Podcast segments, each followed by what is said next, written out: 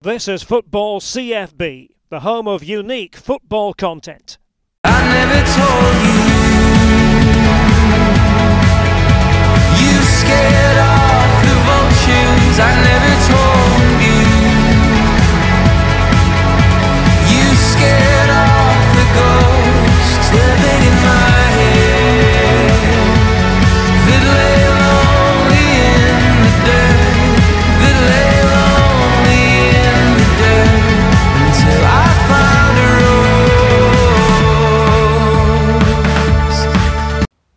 Joining me on the Football CFB podcast, Alan. No problem, thank you. I'd like to start by, with what you're up to now within the game. Um, obviously, it's been a wee while since you retired, but you are still heavily involved in football. What is it you're up to at the moment? I'm in at Kilmarnock um, as the head of recruitment for the academy. Um, so we're looking for boys aged 16 and under, all the way down to 8 year olds, 7 year olds. Um, and it's now I've got a team of scouts working underneath me. So I need to kind of look after them, see what they're up to, see what games are going to, see if they identify any players, and just kind of take it from there.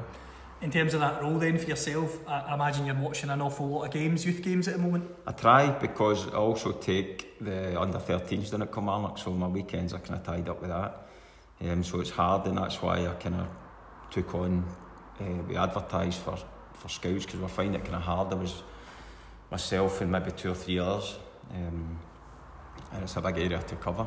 So we, we kind of put a wee, a wee advert out on Twitter and Facebook and things. We got a great response. We got about 24, 25 guys coming back, and bearing in mind it's voluntary work, um, they were really keen to get involved. So it's just kind of managing them at the moment and just seeing where we're going with that. Well, obviously, some great players have come through in recent times, the last sort of 15 years or so. You've had Stephen Naismith, Chris Boyd, and probably the most recent one's Greg Taylor. Obviously, from working in at the academy, are there many more exciting talents in the pipeline for the years to come that you can see? We've actually just in the process of or just sold um, a young boy to Man City, the boy Liam Smith. Um, Liam's under 16s now. Um, great talent, a boy, and he's come through and he gets a chance and um, really took it. So he's away down there. So I think it's a big thing for boys to see that, um, especially younger ones. Um, it's there, it's available if you if you dedicate yourself to it and put enough effort in, you'll maybe get the rewards. Something I'm interested to ask you about, just talking about the academy, a lot of guys that maybe stopped playing for 30 or 40 years look at the kind of younger generation now and, and kind of pigeonhole them as maybe being soft and not as committed as maybe guys were years ago. But having worked in at the academy, what would you say to that sort of question? I think, to be fair, in that football has changed. It's a big. Um, it's. It was probably more. I, hate to say it, more a working class thing when I was growing up. Um, a lot of boys probably seen that as their way out, and they wanted to be footballers, and they were out playing the street every night, which was encouraged back then. But now it's obviously all the PlayStations and Xboxes and tablets and whatever, and they're turning up to train, they're getting lifts to training, whereas back when I was here at Milton, boys coming in the bus and walking to the games and like holes in their boots, but they just wanted to play. But now it's kind of, it's swung a wee bit, it's, um, boys are maybe not as hungry, maybe don't need it as much.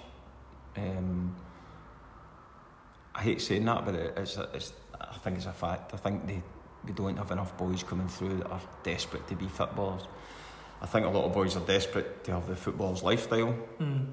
which they think it is, but they're not willing to put in the hard work to get there. I think something I'm interested to ask you about as well, based on what you've just said there, a lot of the things that lots of people within the game, from the top to the bottom, talk about at the moment is that kids when they're younger, that kind of 8, 9, 10, 11 age, don't really play enough. There's maybe coaching coming in too early. How do Kilmarnock approach that in terms of, do we get do you get boys in and just try to encourage them to play as often as they can, or do you start coaching as young as possible? I think when they come in, you've got to have a certain structure about it. They've got to be able to pass the ball and stuff like that. And, but for that age, a young age, we, we just encourage them to go and play and enjoy it. And that's what we say to the coaches. As long as they're enjoying it, it's, there's a wee bit of structure about the session. They're not just coming in to run about and play 20 aside kind of thing. Um, and obviously, the higher up the academy goes, the older they get, then it's more structured, and we've got a curriculum in place that the, the coaches follow. and this is hopefully getting the boys from 16 up to the 18s and then into reserves and things. So it's in that sense, it's it's got to be. Obviously, you can't just come in and play. Um, I think there's got to be some kind of structure, but more enjoyment at a younger age. I'm not saying they don't enjoy it when they come in as no, when they're course. older, but it just it's got to be that way. No, it's, that sounds sensible. And let's talk now, starting at the very start for yourself. Obviously, you're working in the academy now. What about yourself? When did you start playing the game when you were growing up, and who were your footballing heroes as a kid? I started playing usual, just kicking the ball about. I two older brothers and just always had the ball and it was easy. Just again, we stayed in a cul-de-sac and don't want to sound like a really old man, but back then there wasn't many cars, so it was easy just to get in the street and play. And um, I went for there and I playing at my grand's one day, and a neighbour came up and asked if I would go and play with our dad's team, and uh, me and my cousins went and played with the team. I think we were about eight, nine. Um, our dear Thistle in the first game we beat a team something like ridiculous 24 25 nil and I can remember getting a hat trick and I thought this is brilliant I love this I love football and we, at that stage we're in the anchor boys and BBs and things so football was kind of part of that as well um, and then we just moved on but we're, back then we were playing a Saturday morning with the BBs uh, Saturday afternoon with a boys club maybe a Sunday with a different boys club that's just the way it was. And you, nobody asked any questions, you just done it. Nowadays, there's obviously the welfare of the kids and they can't play too many hours in such a short space, which is fine, I get that. But back then, we just played. Um, and I just played a few boys' clubs, and then eventually, when I was about 12 or 13, went up to play. The, the team became Rangers amateurs. So I went up to Glasgow to play in there, and again it was like red ash pitches. I grew up in Cowan and it was all grass, so this was a big thing for me to start with. And then I had the likes of Andy McLaren in the team, kind of got away from him. and uh, Big John Anderson came and played with us. And his dad Jake was a scout at Morton, he was a chief scout. Um, so Jake got me in to play with the, the Morton youths, and I used to play up the Broomy on a Tuesday night, which was another eye opener because it didn't matter what season it was, it was always raining up there. If it wasn't raining, it was snowing. So it was uh, up in the hill, and it was quite a quite a tough learning curve, but it was good. Everything was great. Um, I used to get in there on a Tuesday night, and Jake would take the team, and there'd be good, talented boys playing for Greenock and Port Glasgow. But again, they were the boys that would kick their granny just to get a game of football. And I think that's maybe what's missing now. The kind of I don't like using the scheme term, but that's boys that are just wanting to play. So I, again, I was it was an eye opener playing with these boys because it was I think all right, okay, this is what I need to do then to survive. And Jake, um, Jake spoke to the gaffer at the time, Allan McGraw, and uh, next thing I was signing schoolboy forms at 13. You mentioned there signing schoolboy forms, and I imagine that was such a proud moment for yourself. But when was the first time you really thought, you know, I can make it as a professional footballer? I think for a very young age, I always wanted to be. Um, I don't think it's until, if you're being realistic, until you actually sign a contract, that, like a professional contract, that you realise you could make a go at it. I think when you sign a schoolboy, that's the start, that's the first kind of foot in the ladder. Um, but again, it's up to you and how you go about it. If you I've seen a lot of boys in my time that signed the schoolboy forms and that was then chucked it because they thought they'd done enough, whereas that was just the start and the hard work was just beginning. You mentioned there the hard work just be, just begins at the academy level. You progress through the academy level, and then eventually you sign that first professional contract. What do you remember about that? Well, I remember um, I wasn't I wasn't academic as such. I, I wasn't bad, but I didn't want to be there. I just wanted to play football. So I'd actually I made my debut for the first team at Somerset as a trialist when I was 16, 80, 89 season. And we played this people obviously nowadays don't understand these things, but we played against a prison team on a Friday. um, at Cappielow, it was a, a holiday. The must have been May time, the last game of the season. So I had played the full game in the, the Friday, and it was the last game of the season against away on the, the Saturday. And I, I remember getting changed and walking up the old corridor at Cappielow, and my dad says to me, What do you think then? I says, What about it? He says, Amara. It's no idea. He went, I never said anything, I never, I never said that. And I says, Oh, the Gaffer wants to see. Well, and Gaffer says, Fancy coming tomorrow? I says, Brilliant, aye, that's great. So I remember getting along, and Mark Pickering always tells the story that he walked into the dressing room and I was sitting there in my white shirt and my tie on and he thought it was a mascot because I looked about 12 and uh, somebody saying to him, no, he's playing, he's, no, he's, about 12 but I just remember doing the, the warm up and stuff and then the last 20 minutes I mean was guys playing this is obviously for the older kind of Morton players with the fans but Ian Clinton scored the goal in the last 20 minutes I replaced Archie McGeechy so it was that long ago kind of thing with Jimmy Bogle these kind of players playing. Um, and I remember coming on the last 20 and I think the, the ball went out the park for a corner I remember standing actually physically holding on to the post couldn't breathe because of the pace of the game I think Tam Turner shot was getting booked at the time which I didn't like Tam but um, I just remember thinking this is but I loved it. And then we won 1 0, back into the dressing room, and the gaffer said, Unfortunately, you can't get the bonus because you're still at school, so we can't get it. So, but it didn't bother me because it was then I wasn't bothered, the money thing wasn't important. So I'd, I'd planned to leave school that summer and join Morton in a YTS, a two year YTS. So I was all set to do that, and we played Whitehill Welfare away, and Jackie McNamara Senior was in charge of well, uh, Whitehill Welfare at the time.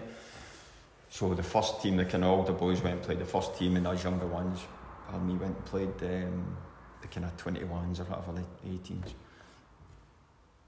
Ball gets flung into me, I went to flick it on, the boys come in high and caught my ankle. So I've kind of went down and I'm limping, I come off and John McMaster was taking us. And again in the days he went, right, try and stamp it off, get a wee run and see if everything's alright. So tried that, couldn't and he says, right, just go and change. I remember it was as if the changing rooms were about three mile away and I had to walk and I limped away down and I remember filling a, a sink up try to put my ankle in the cold water and just try and get swelling because I could see it already starting. And um, we went back to the, for something to eat after the game and I always remember, I don't know, these things just stick in your head, but I don't this jumper at a next, it was like a cricket jumper. and obviously I thought it was a bee's knees, but it had like a big wicket and the ball in the middle. and I remember Mark McGraw and Derek McInnes kind of helped me. I was limping, I could hardly walk, they helping me out to the bus and Jackie Mac walked by and went, you one of you get injured, that's a terrible jumper. and I just went, right. So I went back home that night, couldn't sleep. My dad took me up to the hospital in the morning, broken ankle. Jeez, oh. So there was no point in leaving the school to Mhm. become a footballer because I, I couldn't. So I went back to school and just mucked about basically because I couldn't do PE and that was the only thing I liked doing at school. So I Mhm. couldn't even do that.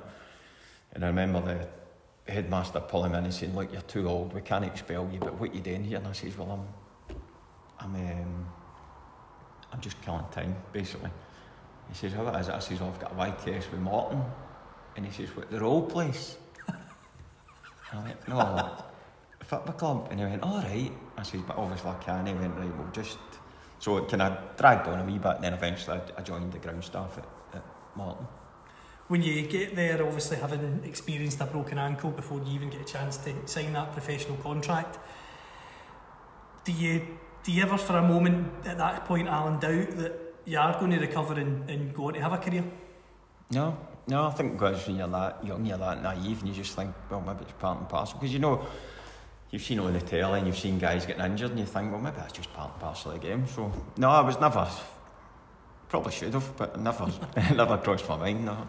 When you get into Morton, obviously as a young boy, being there, what's the dressing room like? Do they welcome you in straight away, or because you're so young, do they try and toughen you up and like, kind of play pranks on you to try and get that character out of you? I never, I was, uh, I was really shy, really quiet, and didn't I? I just, I loved just playing. I just wanted to play.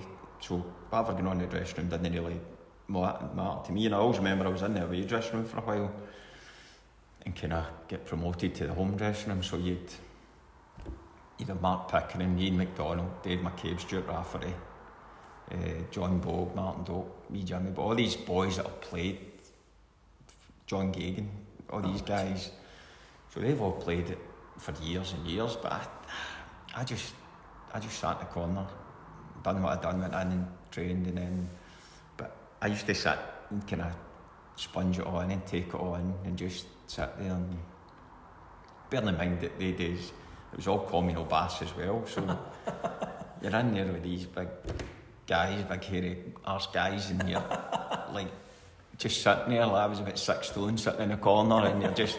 But it was good. It was good for me because it kind of. I, I went away pre-season a couple of times when I was 15, 16. So I'm going away here, and we're up. We always went up north, and um, the gaffer always used to say we'd go off the bus on a Friday, and gaffer's like, behave yourselves. We're up here pre-season, so we play a game on the Friday night, game on the Saturday whatever. And, uh, gaffer would always say, right, don't anybody get arrested because I'm not coming to the police station to bail you out. And if you're not on the bus and we're leaving, you're here. We're leaving without you. And I'm sitting there going, is this what, ha- is this what happened? So I always remember, again, I was that age. I was too young to drink anyway, but it never even crossed my mind. But the boys liked a couple of beers after the game, which was good.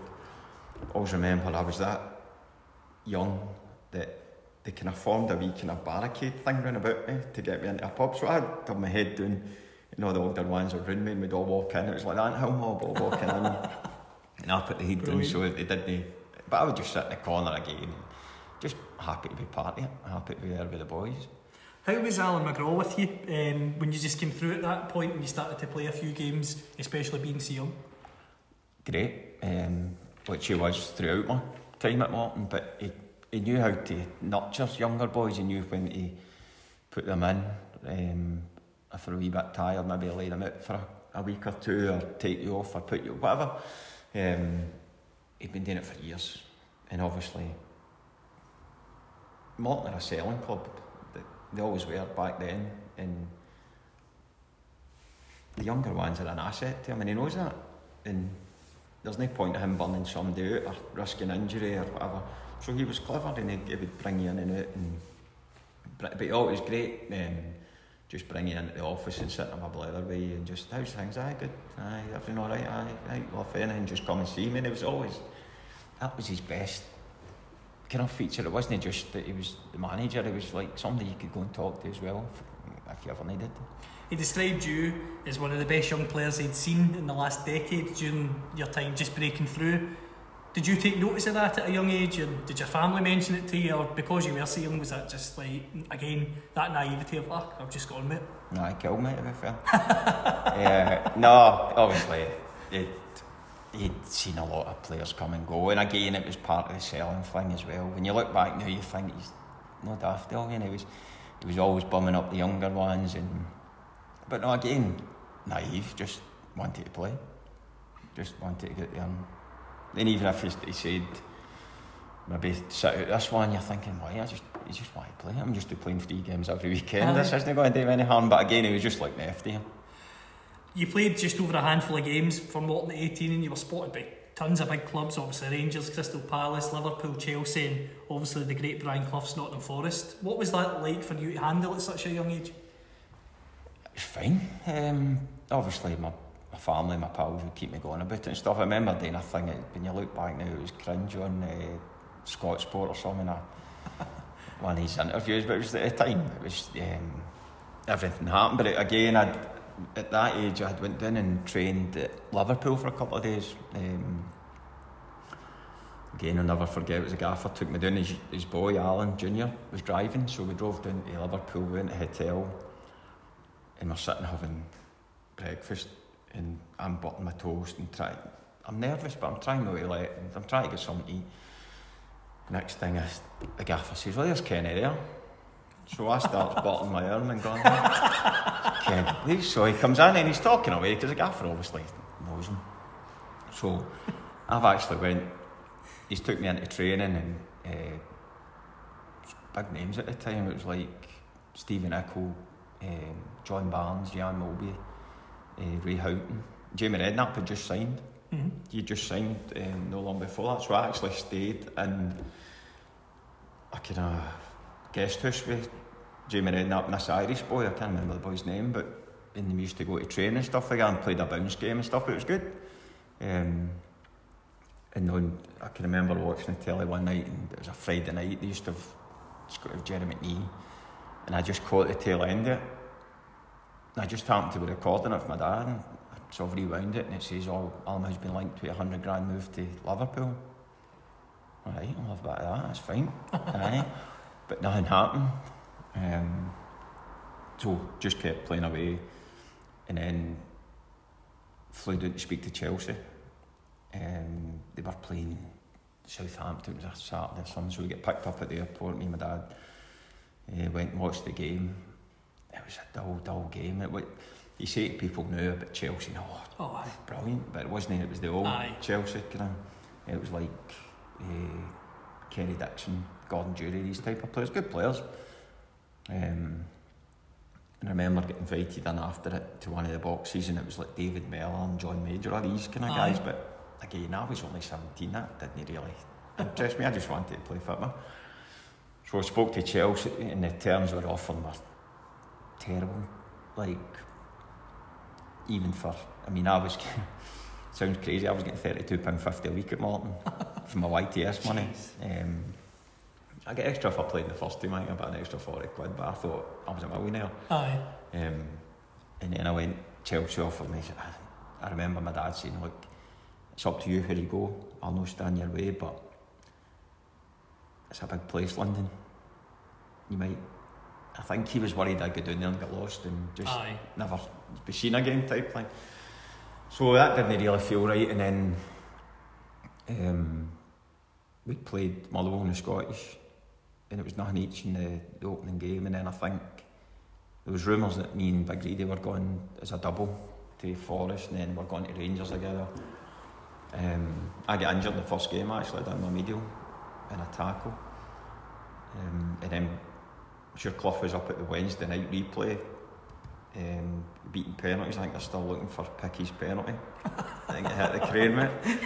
Um, and then I went, I flew down, flew down my mum and dad to Forest, and it was just one of the ones I thought it feels right. It just, it, I was wrong, but it, it felt it felt right at the time because I was actually meant to come back up and speak to Rangers the following day. And I remember my dad making the call to Rangers to say, look, he's signing with, with Forest. Um, biggest problem was I went down there injured. So I was only seeing the boys before training. I was getting changed to go and see the physio.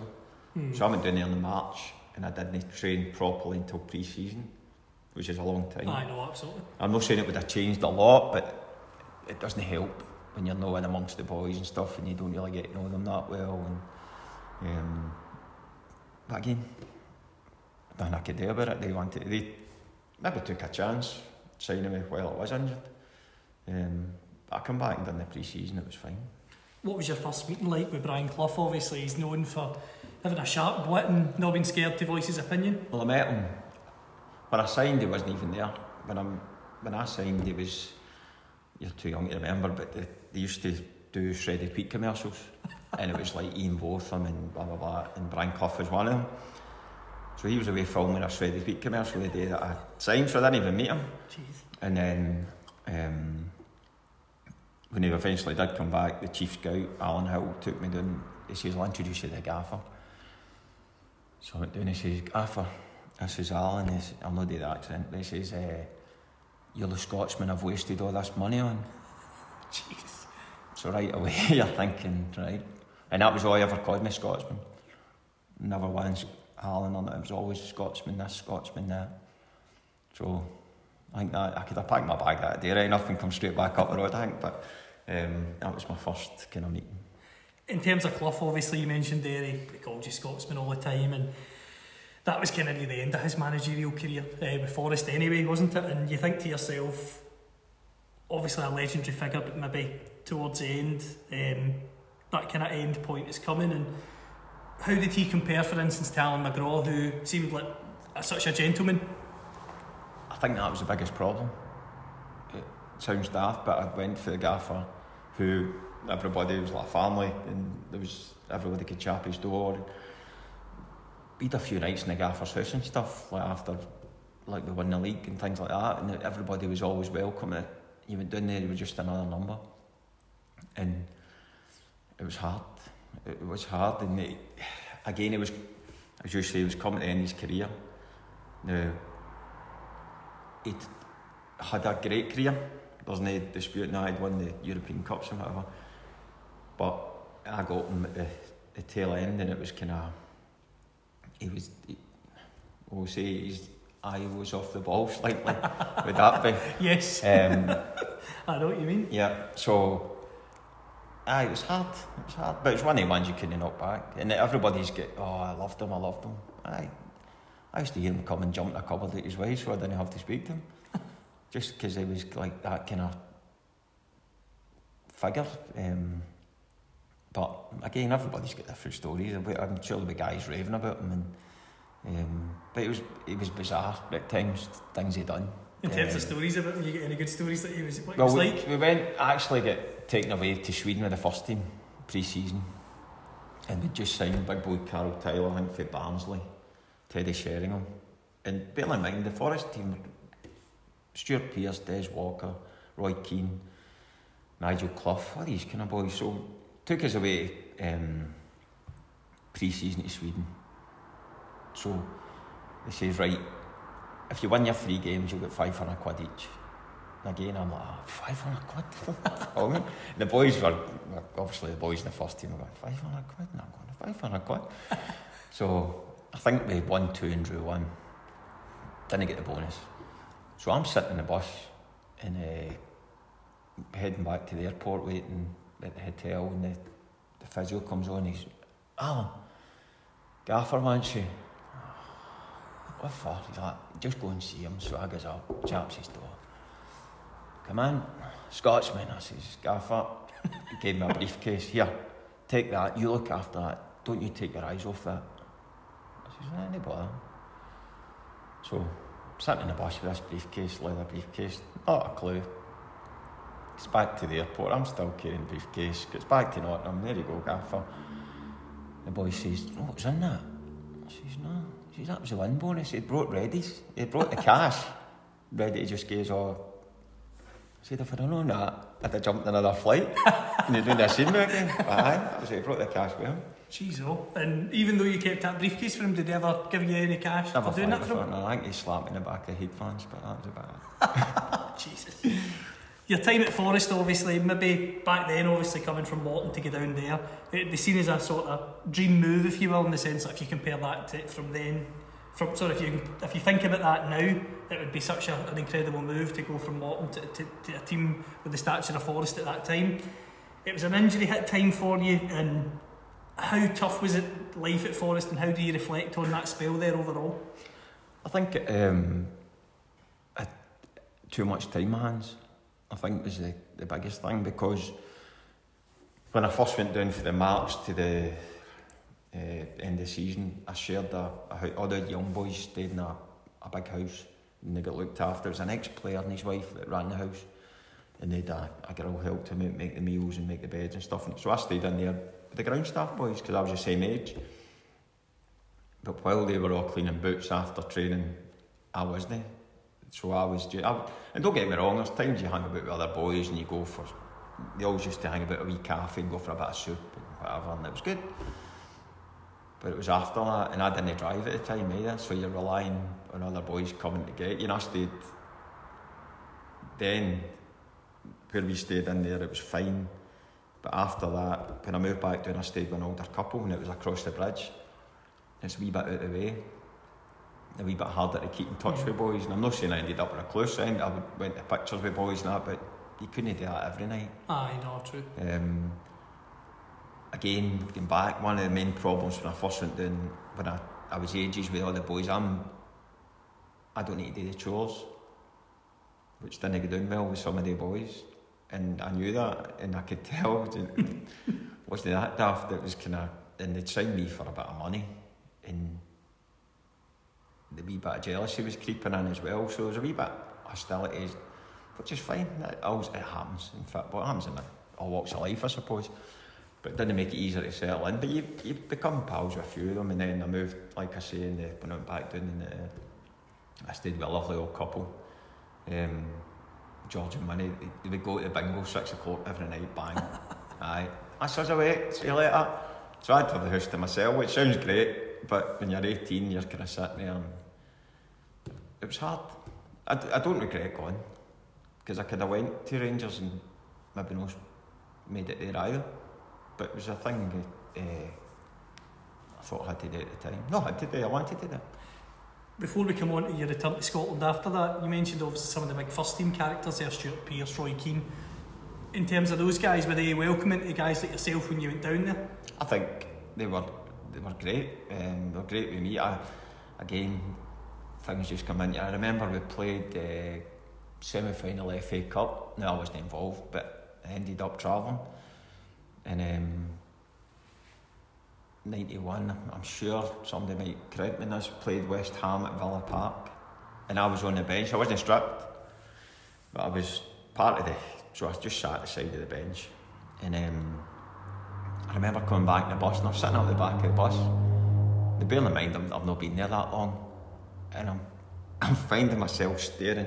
I can see Stuart Pearce through the, the seats. and I'm just staring at him. And he's looking at me and I'm thinking, look away, what are you looking at? Gotta look. And I'm just, and I'm going, that's Stuart Pearce. That's, but that was the, that was the reality. It was easier big, he played in the World Cups. And, Aye, absolutely. I think he'd missed the penalty a year before and started Des Walker played in all the games. But I'm sitting looking at him and he's going, what's, what's this wee guy looking at? I'm going, it's Stuart Pearce, Stuart Pearce. Stuart Pearce. But again, it's things like that you then become part of getting used to. That's all part of the learning culture that these guys are. I wish they were my teammates, but they're club mates, if you like, and you'll see them every day. And it was like Pearce used to call me Kid Mahood. All right, Kid Mahood, Kid Mahood. and I remember when they beat them that night. Everybody was going to the train and everybody was going to celebrate the pub. Again, I didn't drink, but I wanted to go and be party. But this time I probably had grew a wee bit of bum fluff, looked about 14. so I'm up at the door, like one of the boys, and the bouncers went, Me man, what are you doing? Beat it. And I'm like, No, I'm the. So to be fair, one of the boys went in and got Stuart Pearce and he come out and said to the bouncer, Look, he's with us. And took me in and he said, Sit there, if anybody gives you an ass, he'll come and get me. but it was just good to be part of the, the celebrations and stuff. But um, I could memories there. When you leave Nottingham Forest, you come back to Morton. How did that move back to Morton come about? And after such a frustrating time, maybe down in Nottingham, was Cappielow the place you wanted to return, having had good memories before you went down? I think it was an easy decision to come back. I think it was. I'd seen rumours of other clubs. Um, I think Chelsea get mentioned again and Dundee at the time.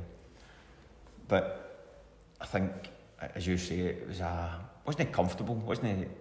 It was a football decision, but at the same time, it was for me to come back and start enjoying football again. I'm not sure if the clubs phoned each other and went, "Look, he's not cutting it down here." he's homesick because I was, I, I, I just couldn't settle. So it's possibly a phone call between the clubs to just between maybe their assistant manager and our manager and just say, look, he's not settling. Do you want to come up with a deal and you can take him back?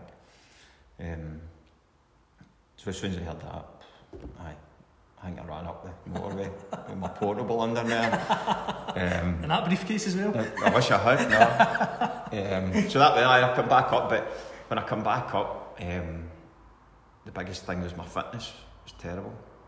You don't realise until you're away, but at Forest they just seemed to play fives all the time. It just that was training was just five sides, five sides. And I remember actually doing some extra running myself after training, everybody going, "No, don't need to do that." And I'm saying, "No, I need. That's what I'm used to." Maybe it's a Scottish thing, but I was used to doing it. And I come back up here, and the gaffer John McMaster going, "You're not fit." So for the next, I don't know many games. While the boys, I used to get in with the boys, get changed before games, and while they're doing their warm up, I was getting an absolute doing. off a John, just like box to boxes and just to try and get my fitness back up to speed. Um, hard again because you're tra- it's like training on your own and then you're sitting watching the boys playing. But it didn't happen that much. It, it, just for a few weeks until I get my feet back again, then uh, obviously I get back to playing. And that, you obviously mentioned there, you get back to playing back at Cappielow, a place where, as you say, you, you- felt good, you felt comfortable in terms of playing for Morton at that time. And let's be honest, you played in one of the best Morton teams in the last 50 years. You likes of Derek McInnes, Janne Lindberg, you had Rajamaki, Alexander, Lilley throughout that sort of time. Just how great a side was that to play in over those course of those years? It's great. I, I think, um, well, it was tough when I first come back. I, I'd got myself fit, and then again, you're too young to remember, the B&Q Cup final.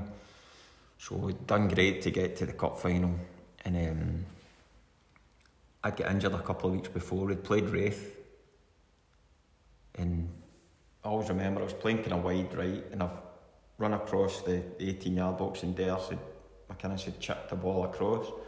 And I've run in as I've flicked it, the keeper's Tom Carson's come out and put his two hands down and I've flicked the ball up and he's caught my knee.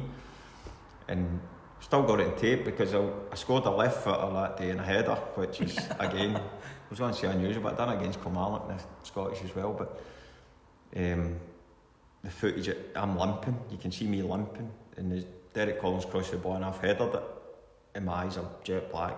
So Gaffer's like half time off. I'm saying, Gaffer, I'm on a hat trick. He's like, off, you know. So, between then and the cup final, I hadn't played, I hadn't really trained, but it felt okay. But okay is obviously, is what- as if you find out now, is no great. so we went down to stay in Irvine uh, the night before the B&Q Cup final. It was played at Love Street against Hamilton. And um, went down to Irvine to stay. I always remember there was a power cut, it just things were going. It was one of the things, and I had went out there, the wee uh, three hole pitch and putt course, and that was my fitness test. So I get my, my knee all strapped up, and I went out, and I was saying, How are you? Fine, fine, great. Wasn't great, but it's a cup final, so I'm desperate to play. So, plays against Hamilton. Alan Ferguson, three minutes gone, takes a bike kick, kicks it over my head. I've turned round, my studs have caught the grass. Good night, Vienna. My cruciate goes. So I've got taken off, um, and my knee just started swelling up. I can remember, started swelling up right away. So the boys after the game, we get beat. Um, Paul McDonald is now my boss at my work. He's the head of academy, Paul played with Hamilton that day, so he never gets tired of telling me how he keeps showing me medals, like he's been Q Cup winners medal and stuff. So uh, all the boys we get beat, but all the boys I think went out after it. But I was I was burst, so I went up the road, and then I remember going in and get my knee seen to, and they're saying that's a, it's a cruciate, which I didn't. Gazza had done his, and we Jimmy Hunter had done his. Ian Durrant, you heard about it, but you weren't actually sure what it was. Um, so I had to actually, I went to America to get my knee fixed, and it's the it's a donor thing. It's in it's the Achilles heel of a dead man in your knee to replace a cruciate. So I've got screws in my knee. So it took me fourteen months to get back for that. We were part time, then er Morton were part time, so we didn't er really love the facilities. If it was nowadays er, when you're full time, it's probably nine months or whatever. But I was having to do my own rehab and stuff, and it was hard. It was, and at times you were doing, and you were maybe only doing as much as you should have or you, you could have.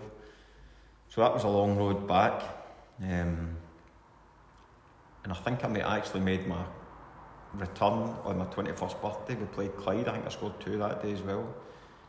And from then on, it was just I'd wee niggles and stuff, and like obviously you miss other games because your knee's never going to be the same again. But when you're starting to play and you're starting to win, and as you say, with the, I think then with the talent strips, the blood pitch brilliant. Everybody loved them. Even the other teams, you could tell, you could tell they loved them. Um, but that was the days of we got Yanni and Marco in and McInnes, Davey in goals, Lowell's up front. Just a right good team, and it was enjoyable. Not just to play in, the other side it was enjoyable as well. The the social side and the boys as a group, good boys. Um, good boys that looked after each other as well. If anything happened on the park, you know somebody's your back. Usually I picked Lilley because he was the biggest and ugliest. but you had, they had your back. Um, Big John Anderson as well. Good players, not just like average run of mill. We could play, and it showed because we went and we scored a few goals and good goals as well, not just scrappy things. Um, and you could tell the crowd was getting up a wee bit and a wee bit more coming each week and stuff, and that's a sign that you're doing well. Well, that's a, that spell in, in the in the nineties there with Morton is a spell that you know yourself from speaking to Morton fans a lot. It just it's, a, it's an era that people always they never tire to tell you about and, and what an era it is, you know. And I'm interested to ask about the, the training element you mentioned there. Obviously, Derek McInnes, the the, um, the two Finns, obviously Derek Lilley as well. You just think to yourself, you look at Morton now and decent enough team, but you think you'd kill for even one of them now. What was training like every day with them? Training was good. We were still, we were full time, but we trained a Monday, Wednesday, Friday morning, and a Tuesday, Thursday night. So the part timers, the boy, there was still a few were part time. Mm-hmm. So so they could train with us. We, that's your training schedule. So when I sometimes a Thursday night the floodlights would go on at Cappielow and you would play on the pitch, and you just seen it going up a notch of training. There was some nights that got a wee bit heated. I was like me and Derek McInnes, brilliant, great pals, tight, but we were at it one night and the twos were like nearly fisticuffs just because we wanted to win. But that was at that time we were winning every week, and I think you just want to win at everything, whether you're playing in training, whether you're playing the games, and that's good. It's a hunger that everybody's got. And you take that. I always say to my boys in the, my team just now in the academy, you always train the way you play. See if you don't put in training, you take that on the pitch. See whatever you do in training, that's your preparation. Your preparation for training in a eh, for a game on a Saturday starts on Monday, and that's what we were like. We would just be at it, on a mile an hour, tackles flying in, brilliant. Peter Cormack just watch the tackles, flying in. He didn't like us tackling each other. oh, Peter, he just was just watch the tackles, but it was like some nights, wee bit of wet in the grass, tackles were flying in, brilliant. Wouldn't mind an argument of that just now, actually. It's, yeah, it was good. You mentioned Derek McInnes, and obviously the younger generation of fans might know remember Derek McInnes as a footballer. They maybe see him more now as having managed St Johnstone, Bristol City, currently Aberdeen. Just how good a player was Derek McInnes? Brilliant. Derek was good. My biggest thing about Derek was when I came in at 13, um, Derek's a year older than me, maybe two year older. But when I came in at 13, I would start coming in the holidays. So every uh, Easter, summer, well, maybe not summer, but October holidays, I would come in and we trained at the Battery Park. No, the Battery, sorry, the Parklea. And just a wee bit of grass as you went in, that's where we used to train in this, the summer. But I would be in training with the older boys as well. And my big memory with Derek is he always looked after me. So John McMaster would say, right, get a partner, and Derek would always say, right, wee man, I'll-" and never forget that. Um, as a player, he, always just wanted the ball. Wanted to be centre attention, if I'm being honest. He just wanted to be the man, which is fine, because he could, and he was.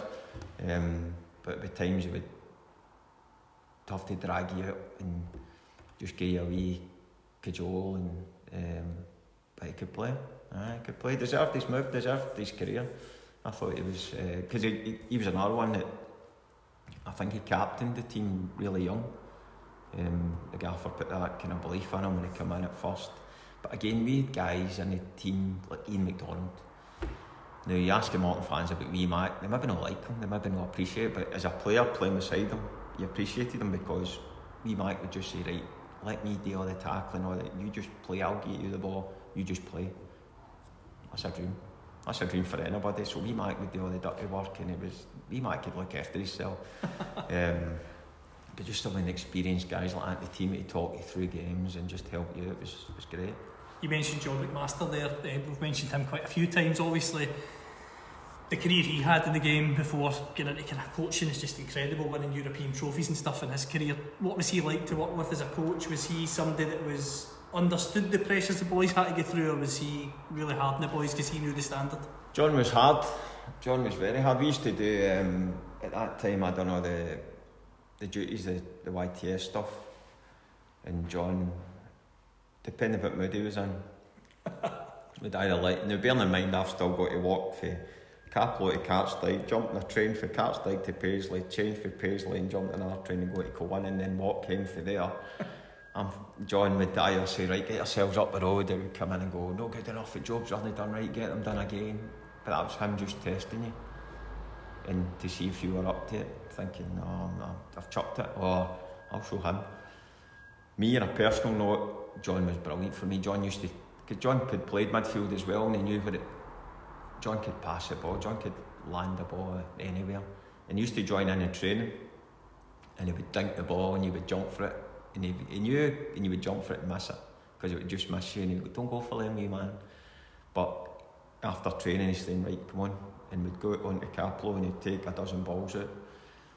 And I know the other boys didn't like it but get the other boys to stand as targets. And John would fire the ball into me and I had to take a touch turn and play passes so he was just getting in a different range of passing styles and it, for me brilliant We mentioned that famous tartan strip that was very good now, the iconic Argentina style strip in 1995 96 is a vivid memory again of most fans of that era. What was the reaction to wearing that strip? Because it was, even look back on it now, it's, it's cool as anything. And what was that season like in general? great. Again, it was. Um, you never grow up as a footballer. When you see the strips, everybody wants to try them on and wants to get their picture taken. And uh, that was. I was lucky enough. We played in United first game of the season, and I managed to score. Probably, probably the goal of my career. I'd imagine it was. I always remember it was Marco Goric played it inside to Derek. Derek played it to me, and I've hit one into far away top corner. Ali Maxwell goals. Um, and I've still got a picture somewhere of me with all the boys running about me when that's the strip on the um, Buchanan's toffee in the front. But again, great. It, the, I think it sounds daft. It sounds a strip helps because everybody wants to um, just play better. And the tartan strip for me was a one-off. I, don't- I don't know if you could bring that back. If you do, it would need to be a certain kind of milestone. I think if you're if you're bringing that back, like it means something. Mhm. Because even the red one, the away one was nice. Um, still got the two of them somewhere. But again, you're talking about McInnes. McInnes had to be in the centre front row in the team photos. and I wasn't that keen and sat beside him because he wasn't bad looking and I was purely Wally White, even though I'd been in holiday and he was like obviously rattling sunbeds at the time, so it was like chalk and cheese sitting next to each other. But it was always a fight to get in the front row. In terms of McInnes, there you mentioned like, the, the team photos and stuff. Be honest, did other boys take the piss out of him for doing that, or was it just a case of that's just Derek and That's just Derek. That's the way he was and always will be and still is. He'll never change. But no, you just accept that's part and parcel. I, I always remember he said his, the first he's, he was going to make his debut, maybe against Clydebank. And uh, he'd been on the face lamps the night before he wanted to look good for the his debut and he's, he got up in the morning and overdone it. and uh, one of the opposition players asked if he'd rubbed deep, deep heat in his face before the game because it was that scalping. But no, he'll never change. Must have vain. See, in terms of that era, our players we mentioned there, we're going to come to your best Morton team later on, and you look at the players that are it, you just think, wow. What was it like playing at Cappielow when you had such a good Morton team behind you? Because obviously, as I say, the crowd still talk about that team now. I think as well, like it's nice what you're talking about there because it's often mentioned that myself, Derek, and Yanni as a midfield, um, weren't bad. We done all right. Um, but again, you can tell you can tell by the fans, not just the turning up their numbers. You can tell how happy they are when we're doing stuff, and we're scoring goals, and we're winning. But that team as well, if you weren't having a particularly good game, you knew there was boys running about that could help you through it and like give you a jolt and pick you up and that. And you knew that's not a game that wasn't it wasn't every man for sale. We're on it together. In terms of that team, what would you say is the most memorable games from your point of view as a player in that team?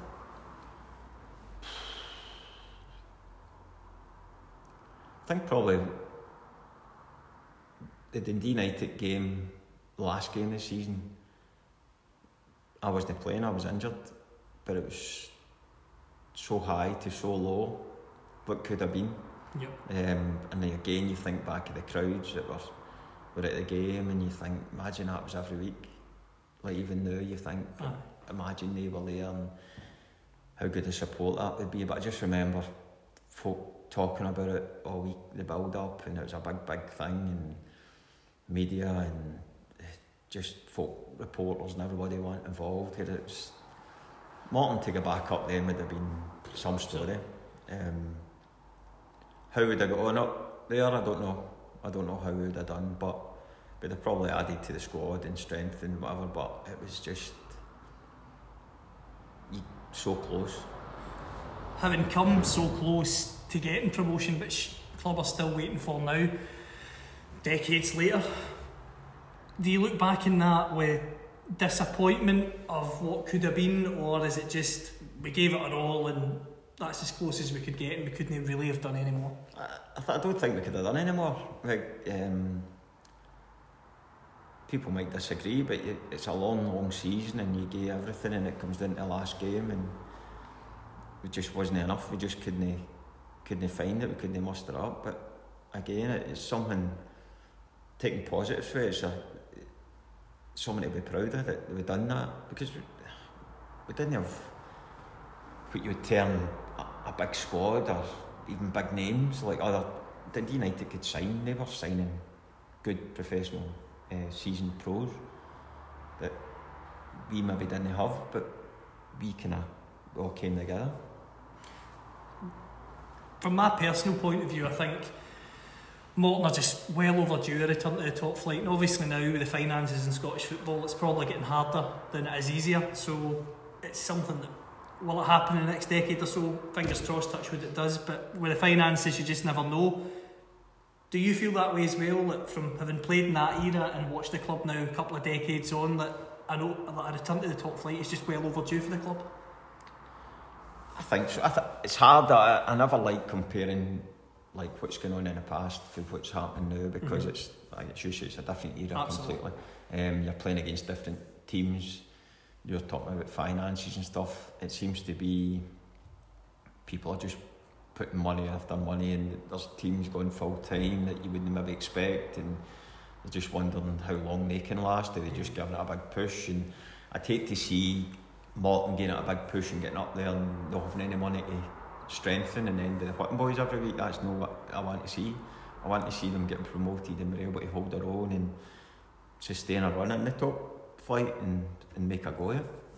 in terms of your time at Morton, disappointed not to get promotion, and we're going to come on to the Kilmarnock move Yep. shortly. But how do you look back in your your first spell at Morton before Forest, and this second spell? Obviously, we know you came back to Morton later, but in terms of these first two spells at the moment, how do you reflect on the second spell in particular? Then, Great. Uh, again, it was um, after it happened Forest, I just wanted to play. And coming back, I still, I'd only been away. Some people say two weeks I was only away, but um, I was away a year, so there wasn't a great change in personnel at the club. So I knew I was still comfortable with the boys. And to be fair, they accepted me back. It wasn't as if I was a new guy coming in that had to uh, earn my right to be there. They you. We kept in touch, probably with a lot of them. Um, and then we brought in, I always remember when I'd signed with Forest, I come back in to do pre season. John McMaster says, Why don't you come back in? We were starting later than Morton. He says, Come back in, get a few days under your belt. So when you go back down to Nottingham, you're kind of hit the ground running, you're a wee bit fitter, you're not going down there cold.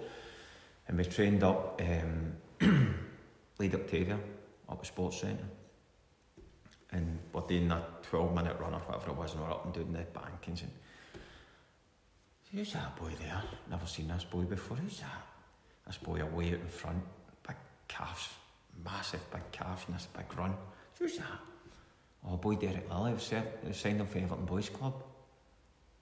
What's he on? He can't run that. Aye, poof.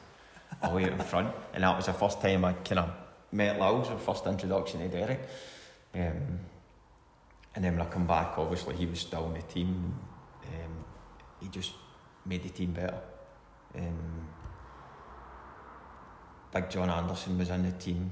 Boys that can, uh, the about boys that can play for the back. It's not just big hoofers, big centre halves that just want to lump the ball in. We were encouraged to play, and it's good when you've got guys at the back that want to play through you as a midfielder, as opposed to just Over your head. aye, having a creak in your neck at the end of the game because you're just too busy watching the ball. So they're encouraged to play and end up you get a wee kind of uh, understanding going with likes of Derek up front and you can you know what runs he's going to make and uh, pace. So if the team you're playing against are high line, you know you just put out over the top and Derek's on it. Or if they backed off Derek would make you run. So it was good and you, you're not just building these things, you're building friendships with boys as well that have lasted all this all this time. For me that that's the biggest thing.